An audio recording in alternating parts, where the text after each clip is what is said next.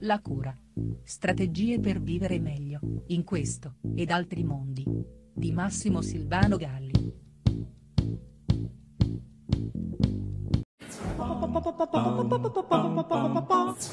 Quantomeno in Occidente avvertiamo da tempo una divaricazione sempre più grande e apparentemente, almeno ad oggi, insanabile tra sapere della scienza e quello che potremmo definire eh, sapere dello spirito. Questi due modelli di indagine del reale si fronteggiano non solo con i loro legittimi differenti linguaggi, ma quasi non fossero i prodotti dello stesso essere, ovvero l'uomo. Tanto più oggi che la conoscenza scientifica è andata ben oltre la spiegazione del visibile e ci parla di entità apparentemente astratte come particelle, bosoni, quark, oggetti che paiono proprio invadere il campo che un tempo era esclusivo dominio eh, dello spirito, della metafisica. Nulla ovviamente eh, da obiettare alla conquista da parte della scienza dei territori dell'invisibile. Il rischio però che intravedo e che spesso mi capita di denunciare è quello di un'esclusione, quella appunto del sapere, dello spirito che diverge dal sapere scientifico proprio perché deputato non a spiegare ma a dispiegare eh, tutto ciò che a noi è invisibile. Anzi,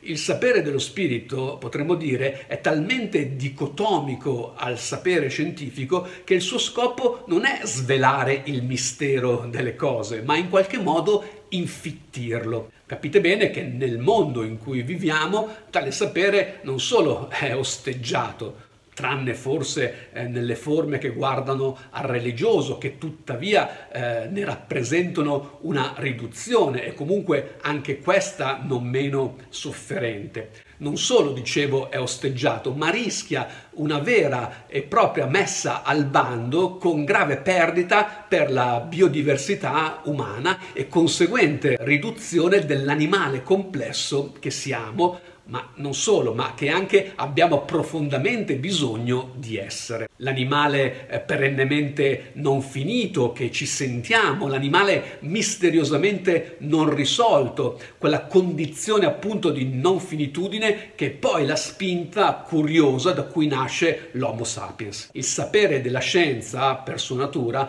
ci stimola invece a credere che il tutto potrà essere un giorno domani risolto, magari in una formula da portarsi comodamente in tasca. Ma per quanto questa ipotesi risulti affascinante, ogni uomo necessita di ben altro e le crisi dell'individuo contemporaneo, sempre più disarcionato dal suo spirito, lo confermano. Il sapere della scienza da solo non basta a guarire i bisogni profondi dell'umano. È necessaria allora una nuova alleanza, un'alleanza tra sapere della scienza e sapere dello spirito, un'alleanza però che non pieghi l'uno all'altro come è avvenuto ad esempio con le discipline psicologiche che per inseguire il miraggio eh, del metodo scientifico hanno finito eh, per sacrificare in buona sostanza, in buona parte, il loro rapporto con l'irrisolvibile soggettività dell'umano. Proprio le discipline psicologiche rappresentano, infatti, a mio avviso, l'esempio più concreto di questa contraddizione tra sapere della scienza e sapere eh, dello spirito. Esse infatti incarnano la necessità profonda di avere un rapporto con ogni invisibile comparsa che sentiamo abitarci e insieme l'errore di cercare di raggiungerla inseguendo eh, unicamente le presunte certezze appunto del metodo scientifico. È Jung eh, che intuisce la difficoltà di dare alle psicologie un carattere scientifico perché eh, è proprio di ogni scienza il tentativo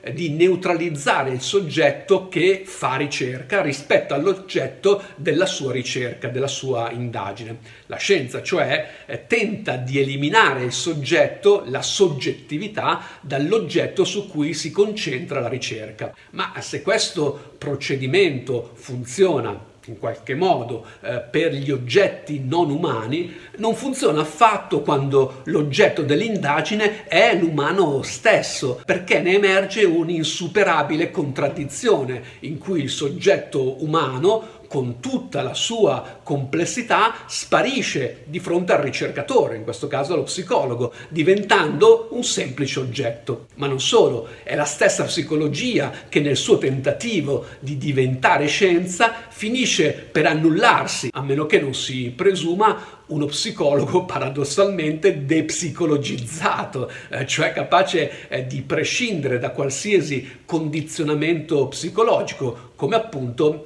esige la scienza, il che suona bizzarro se non orrorifico. La lotta tra sapere della scienza e sapere dello spirito si manifesta dunque nelle psicologie meglio che altrove, ma di fatto palesa l'inadeguatezza del metodo scientifico quale solo sussidio alla piena realizzazione dell'umano, alla sua ricerca di sé. Realizzazione che ha solo una soluzione, l'alleanza tra questi due modelli di indagine, ma affinché eh, questo avvenga è anzitutto necessario accettare il modello di indagine che il sapere dello spirito incarna, che è modello che non abita come le scienze il regno della prova.